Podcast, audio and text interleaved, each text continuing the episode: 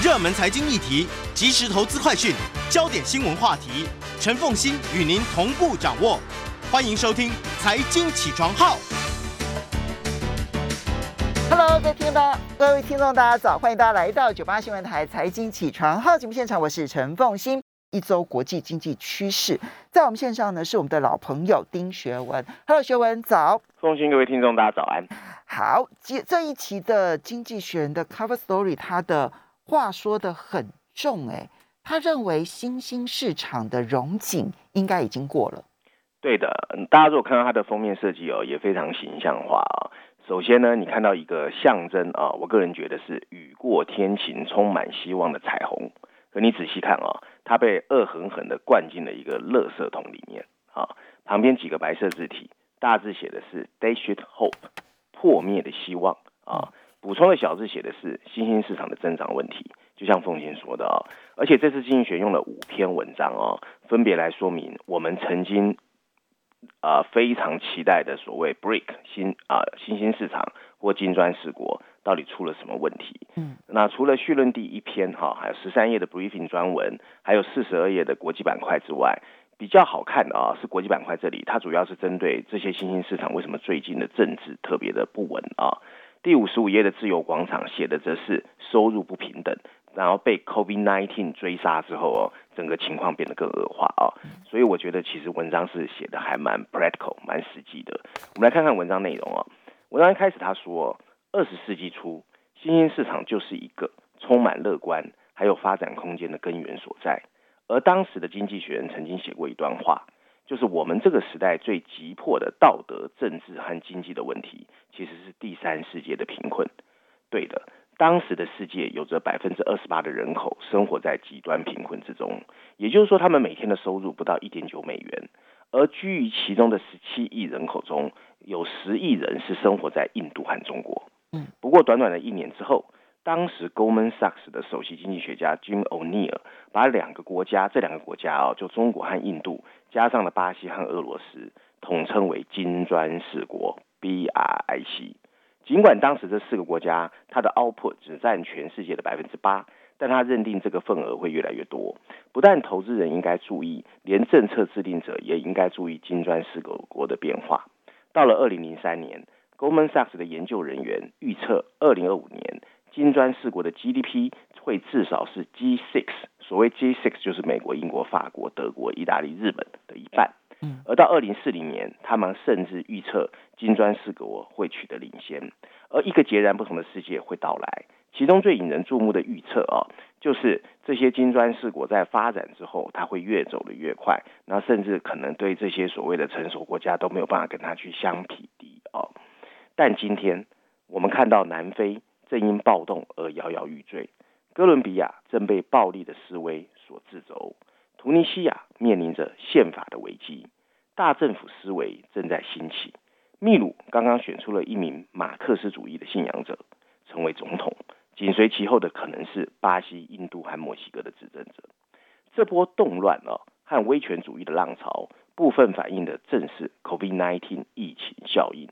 它揭露了腐败的官僚体系和早已磨损的社会安全网。就像经济学人所阐述的，绝望和混乱催化了一个深层次的经济问题。这个经济问题就是，许多贫穷和中等收入的国家，其实已经失去了赶上富裕国家的能力。经济学人曾经有一个叫 Excess Mortality Model 超额死亡率模型。这个模型显示啊，到今天为止，全世界已经有八百万到一千六百万人在这一次的疫情中死亡。中位数中间的中应该是一千四百万人。发展中国家对病毒的抵御能力很差，尤其是那些中低收入的国家，因为在那里啊，能够抵能够远程工作不多，而且很多当地的人口呢又老又胖。如果不把中国计算在内，非富裕国家占据了全世界人口的百分之六十八。不过这一次疫情却让他们死亡了全球百分之八十七。在另外这些国家的十二岁以上人口只有百分之五目前接种完了两剂疫苗。除了人命的牺牲之外，由于靠纾困摆脱困境的可操作空间太小，新兴市场国家还留下了巨大的经济成本。所有新兴市场的 GDP 中期的预测啊，将比疫情爆发前低上百分之五。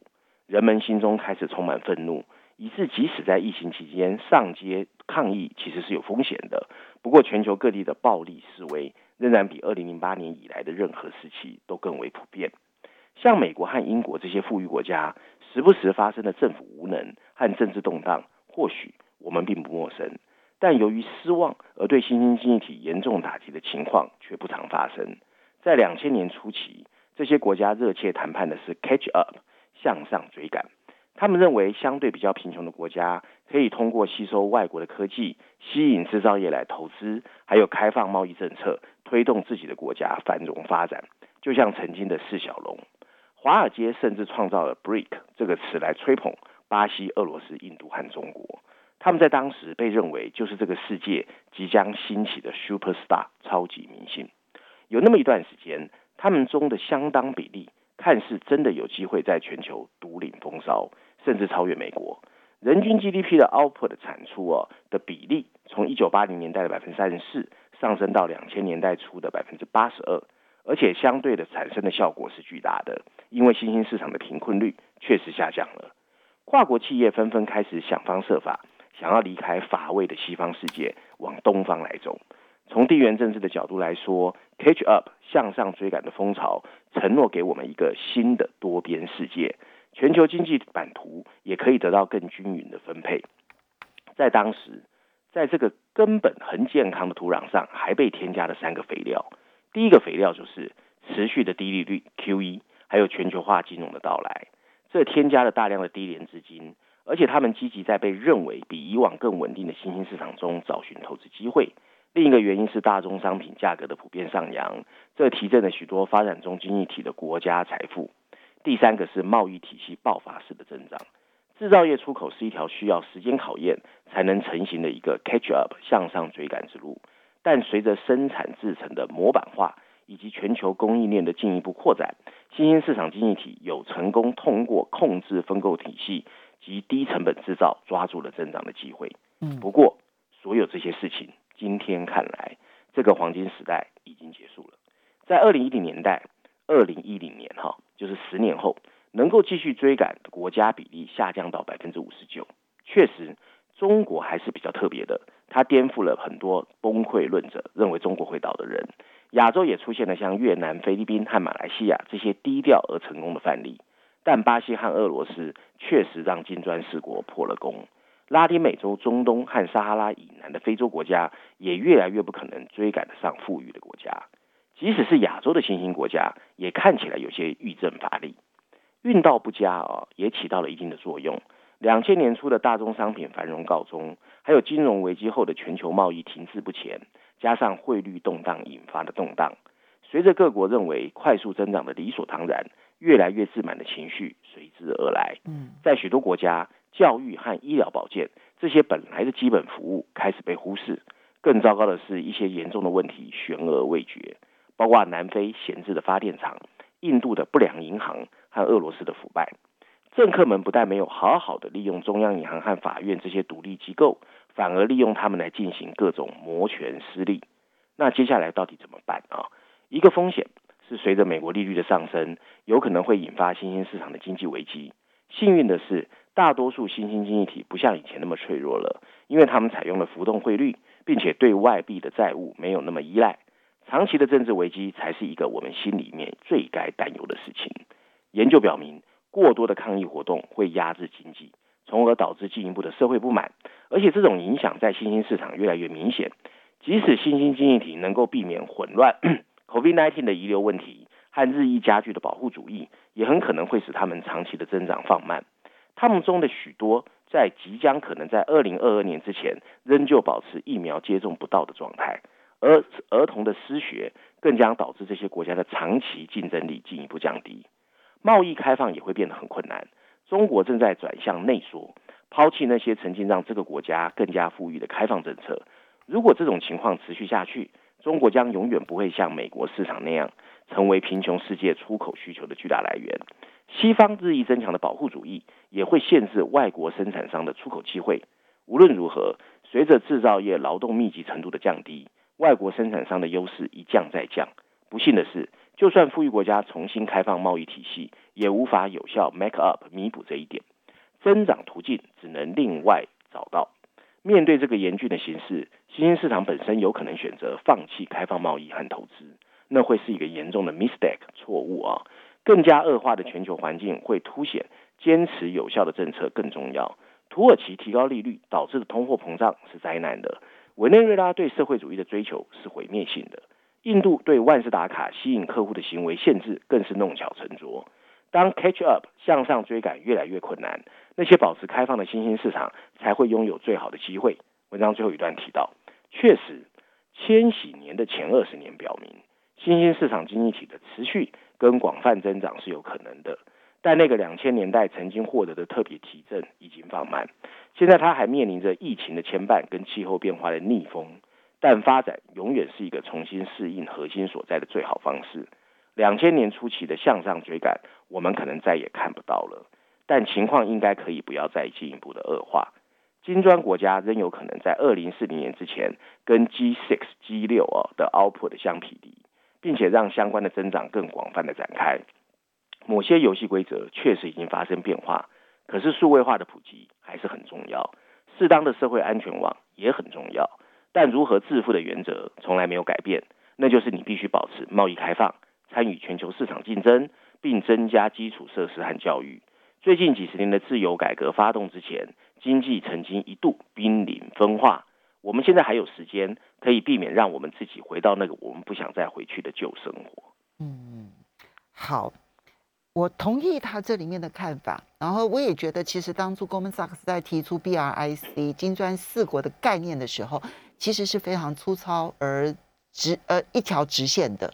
啊，他几乎没有去思考说，因为呃，他当时其实选择的说穿了就是人口最多的几个国家，嗯，那他用很简单的就是当这些呃人口大量的低廉的劳动力，然后参与到全球化的这个世界里头来的时候呢，他就可以复制所有开发中国家曾经走过的那一条富裕繁荣的路，所以那你你人口。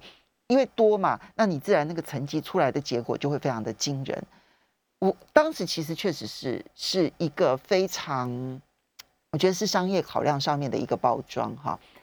那么现在看起来，他呃，经济学人提到了几个问题。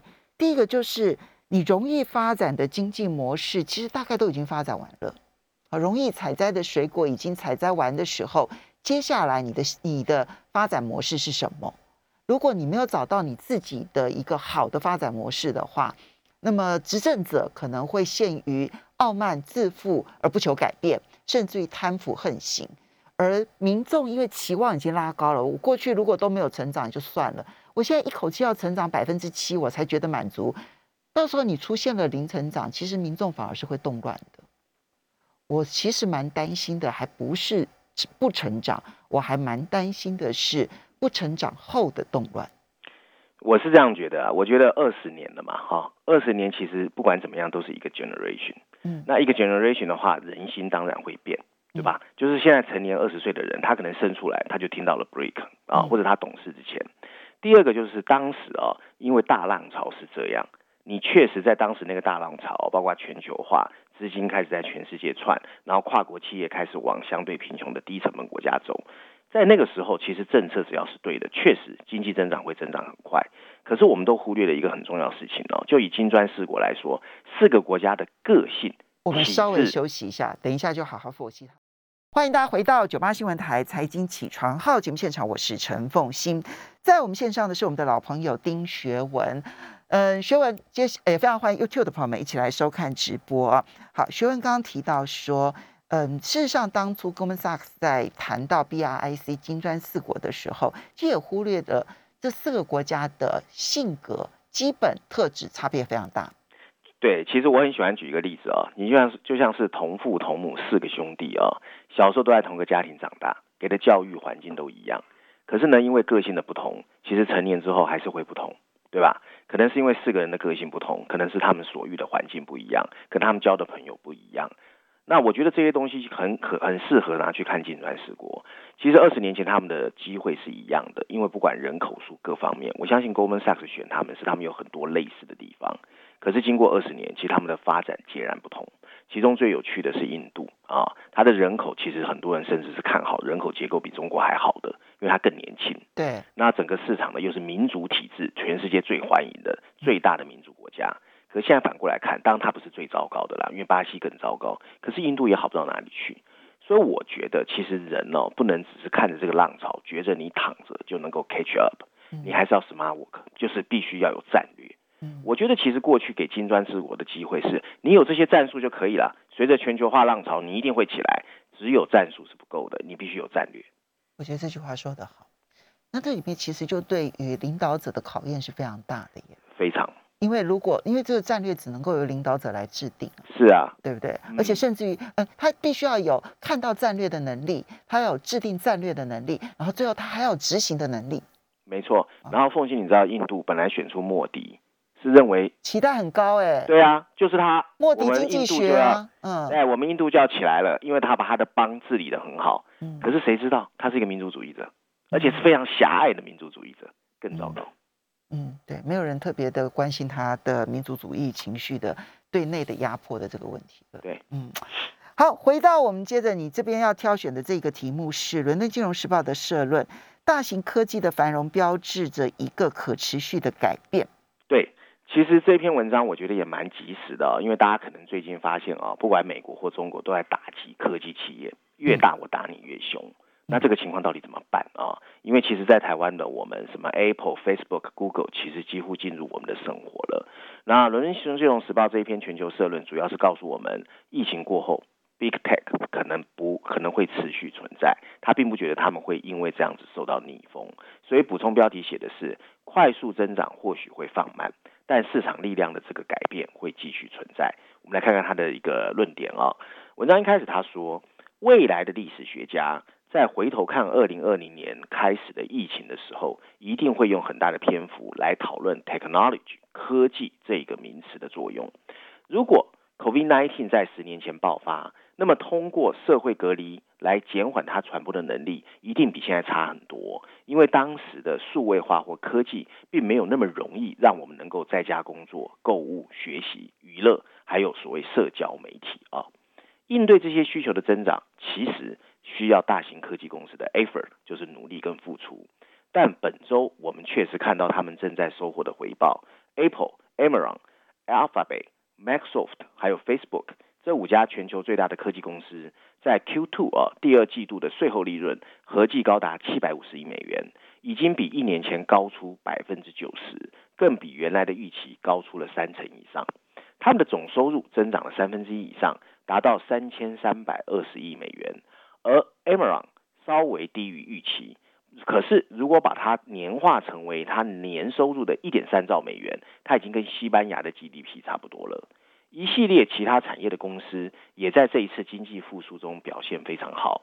但如果你认为在封锁期间表现出色的大型科技公司将被其他复苏后的企业赶上，那这个说法就会被证明是没有根据的。相反的，他们在疫情中的表现证明，他们将不是一个会消退的暂时激增，而是一个全球性向网上商品和服务转向的永久飞跃。消费者和企业行为的变化，其实已经在我们的世界根深蒂固。这个转变使得大型科技公司在过去一年颠覆了传统认为只有 start up 就是新创企业才能提供的那一种爆炸性的增长。这种把已经世界级的利润和收入加倍置于更接近增长股的增长现象，导致了他们的估值到了一个前所未有的高度。光在二零一八年。Apple 就成为全球第一家市值超过一兆美元的公司。现在这五家都超过了一兆，他们的总市值甚至达到了九兆美元。这种水平的增长，实物实物上是无法持续的。即使是科技巨头，也会在未来几个季度面临逆风。不管是因为更困难的增长，或者是晶片短缺的恶化，但大型科技公司的市场份额和实力的提升，则有可能会持续。到那个时候。反垄断监管的压力虽然会越来越大，是必须小心处理的一个事情，但其他的事情可能会往正面的发展。一个受欢迎而且成功的企业，不应该只是因为规模太大就被惩罚，由于几家公司的向消费者免费提供服务或者压低的价格，他们挑战了过往那种寻求价格上涨的传统消费者的伤害措施。这需要重新评估市场力量和遏制滥用的创新方法。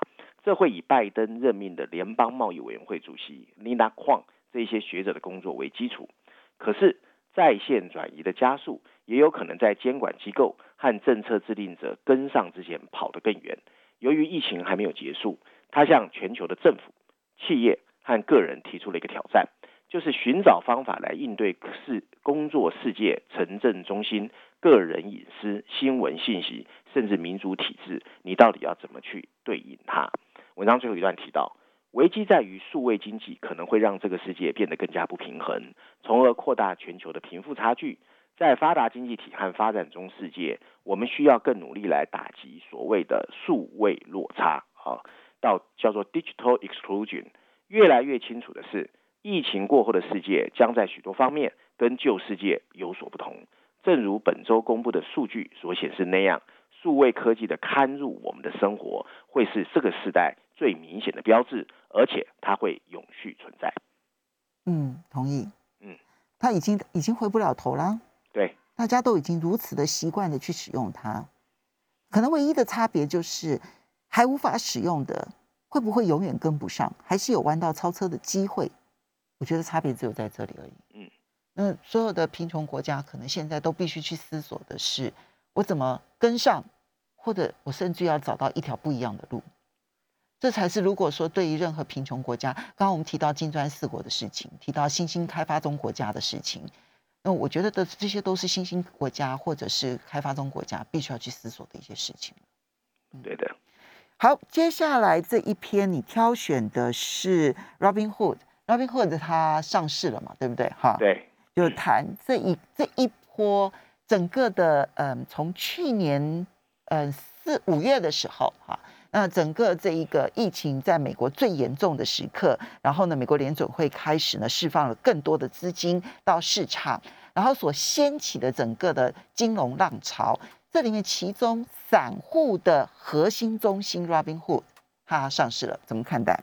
对，大家如果有人还是对 Robinhood 不是太了解啊，其实应该记得 GameStop 啊，GameStop 就是小虾米推倒大金鱼嘛啊。那当时的散户呢？他们因为也不要说贪图，就是因为觉得到 Robinhood 下单，因为免费，所以很值得，所以年轻人开始学去下股票，所以 Robinhood 成为 GameStop 投资股票散户最多的一个平台。那它就是这么样一炮红的哦。那财经板块第一篇针对的就是这一家公司竟然也要上市了啊！它大标题写的是 Robinhood 和他背后那一群快乐的暴徒啊，所以有点负面啊。补充标题写的是 Robinhood 将他的 IPO 推向了大众。而经济学人的华尔街记者参加了这个 IPO 的抽签，很有趣哦。他派了一个记者潜伏进去，了解到底这个情况是什么啊？那我们看看他的他的心得。文章一开始他说，一家号称投资民主化的公司，我们很难想象他有机会用任何方式 IPO。当经济学人这一期去印的时候，Robinhood 已经在七月二十九号成功在 Nasdaq 上市。机构投资者还是像以前一样，可以在 Robinhood 上面买卖股票。可是比较不一样的是，他这次的 IPO 还保留了三分之一的股权，销售给自己的 retail 的用户。经济学人的记者因为这个采访，第一次参与了 IPO，并买下了 Robinhood 一股的股票。他感到非常的兴奋。这家公司用精美的图形图解了 IPO 股票的承销方式，并让投注者放心，他们跟其他承销商不一样。他们不会因为你投资金额太小，甚至你的资产和背景账户不大好，它就影响你的出价能不能被接受，就是所谓的投资民主化。大多数企业在上市之前都会进行一个 roadshow，就是路演啊，这通常会包括了投资银行家制作的漂亮的 PPT，他们还会穿上他们最漂亮的西装，穿梭在各大城市的各个大楼的会议室，以争取像养老金啦、资产管理公司或其他机构投资者的投资。而 Robinhood 选择在一个周六的下午，他只是透过网上向任何想听的人进行了一场四十分钟的公司介绍。嗯，这个反传统的方式非常名副其实。目前为止，没有一家公司的未来像 Robinhood 一样，跟所谓的在线论坛、投资狂热，甚至魔音股票这一类的联系连得这么紧。Robinhood 最后。会以三百二十亿美元估值上市。它的用户群呢，在疫情期间大规模的激增，它的前景很可能取决于零售狂热以及政府监管的出手方式来决定它的下一步。过去几十年啊，散户投资者总是自认为被忽视了，而且受到的服务不如机构投资者。富人可以直接参与股票的交易，但大多数人赚取的是固定收益的养老金，这让他们根本没有办法参与任何跟养老金投资组合计划相关的决策。即使是和自己相关的四零一 K，四零一 K 是美国的退休计划啊，一个个投资顾问和中间经纪人就会先剥夺你一大笔的中间费用。随着新科技的导入，譬如说电脑交易，还有极快的做事算法，让中间交易的资讯不对称越来越少。二零一三年，Robinhood 的创办人也是一个做市商的前雇员，叫 Paju Bha，还有 Vada Temba，看到了股票经纪商有可能通过向消费者提供免佣金的方式来赚钱，相反的，他可以通过支付订单流来赚取收入。在这种做法中，高频做市商向他们支付了从交易中赚取的价差的一部分，以换取 Robinhood 把客户的交易导流到做市商。一时间，大型经纪商无视这位勇敢的新贵，继续按照传统方式收着高佣金和费用。但到了二零一九年，传统交易方式被打败。一场快速而残酷的价格战跟着爆发，Charles Schwab 跟着是 E Trade，还有 TD Ameritrade 以及最大的经纪商 Fidelity 富达纷纷放弃了佣金和交易的费用。对投资者来说，降低成本是一个值得欢迎的事。在 Robinhood 的路演中，创办人声称他的公司在帮助人们购买他喜爱的股票，并让他们对投资感到兴趣。据 Robinhood 的估计，从二零一五年以来，美国开设的所有经济账户中，有一半是 Robinhood 上面开设的。我们要稍微休息一下，等下回来看他代言的这一个热。欢迎大家回到九八新闻台财经起床号节目现场，我是陈凤欣，在我们线上的是我们的老朋友丁学文，也非常欢迎 YouTube 的朋友们一起来收看直播。好，所以学文刚刚提到，就 Robinhood 他其实带领的一个风潮，实际上这一种哦，就是用几乎不收手续费。的这一种啊经纪商的运作模式，其实其实在美国已经盛行一段时间了。哈，那只是 Robinhood 它特别的带领风潮。那但是它的 IPO 能不能受到欢迎，这就是影响之所在了。对这个中间过程哦，Robinhood 也曾经有一段时间对零售革命感到不安哦，因为今年的早些时候，因为政府的出手嘛，所以他曾经一路陷入困境哦。然后让这场革命达到巅峰，因为当时大家突然都认识这家公司了。那 Robinhood 的股价也从一月份的十七美元飙升到后来的四百五十美元，巨大的交易量都是来自散户，而且其中大部分是透过 Robinhood 去执行的，以至于 Robinhood 还曾经被政府暂停了 GameStop 的交易，因为它缺乏足够的资金来弥补用户两天后的清算跟交割哦。那对 Robinhood 的成功不安哦，源于两个方面。首先第一个哦。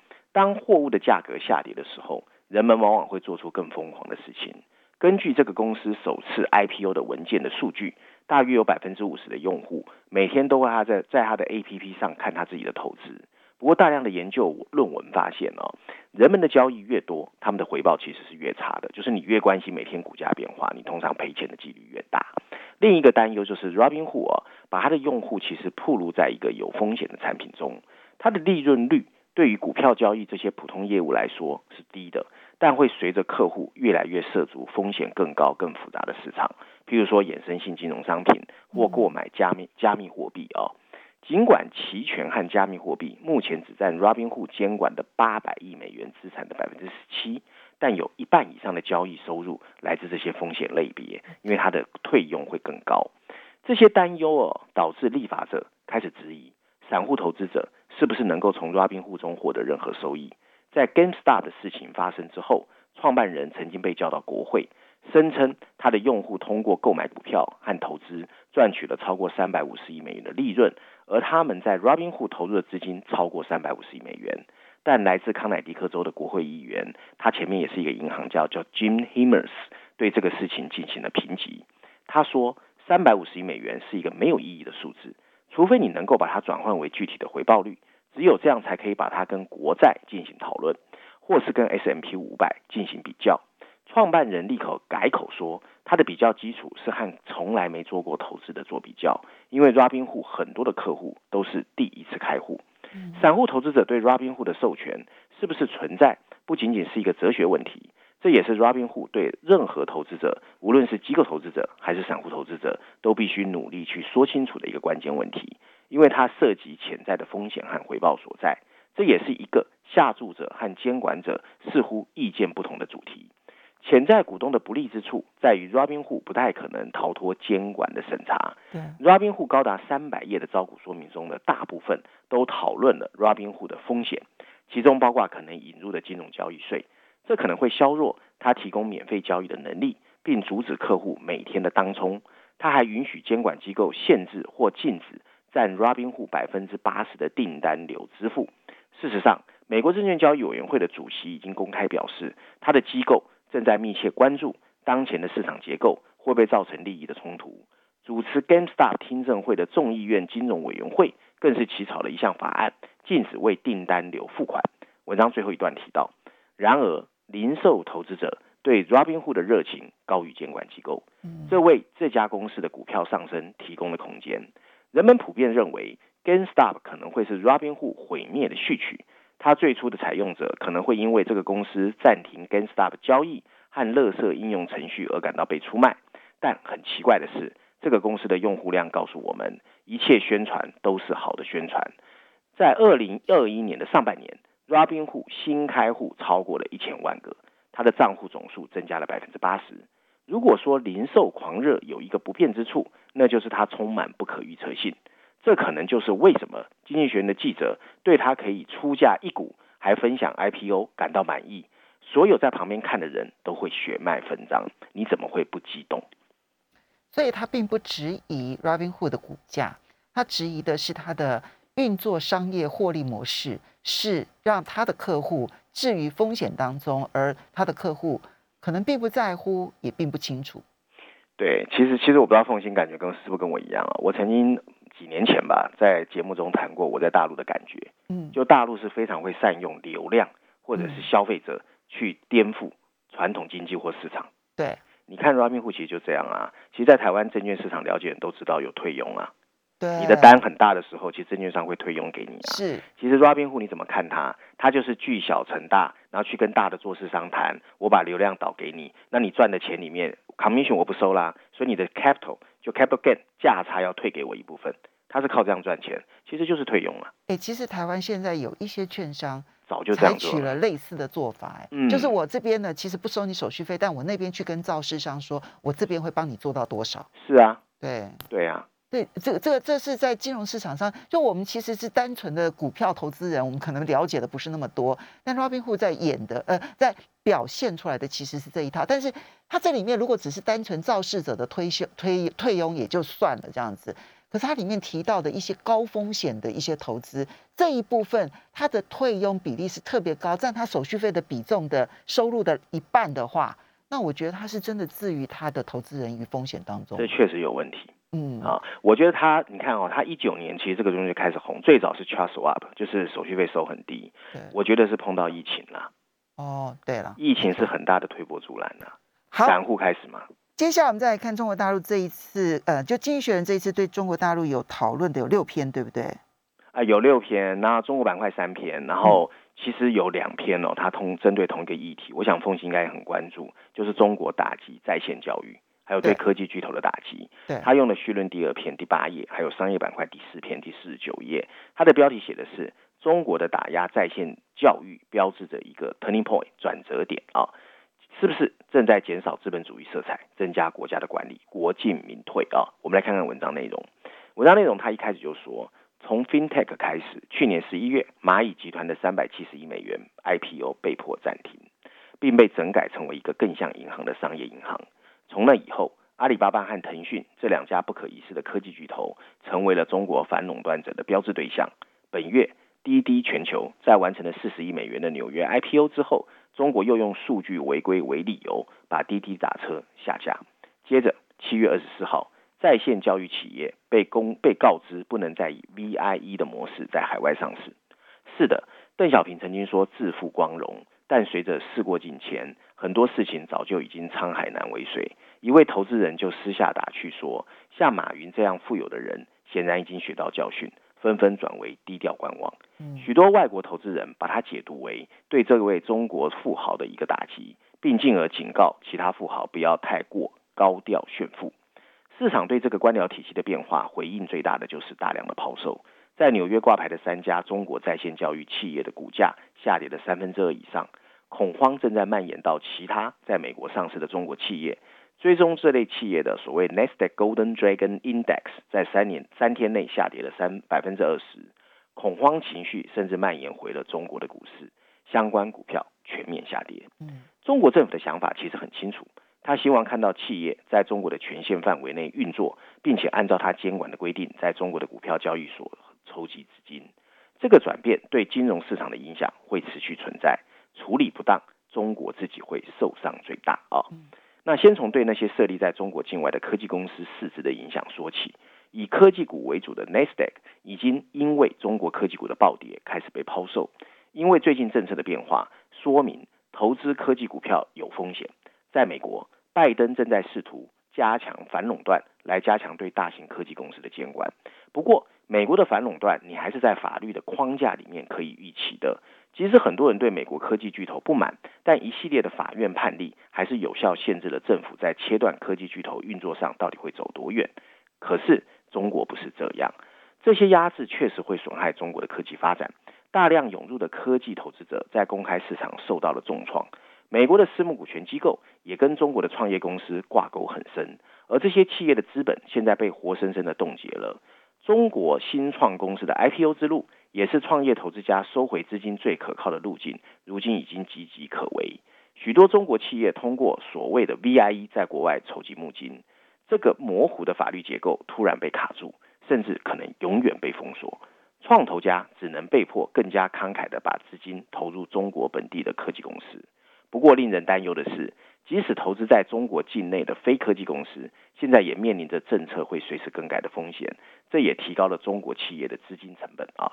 那文章最后面他说到，后面到底有哪些企业还可能会被受影响？经济学人认为，包括了游戏产业、车联网，还有在线医疗。因为他们也有很敏感的数据，所以很多人都开始在调整他在中国投资的战略。投资者的记忆或许很短暂，但中国正在被贴上监管专制的标志。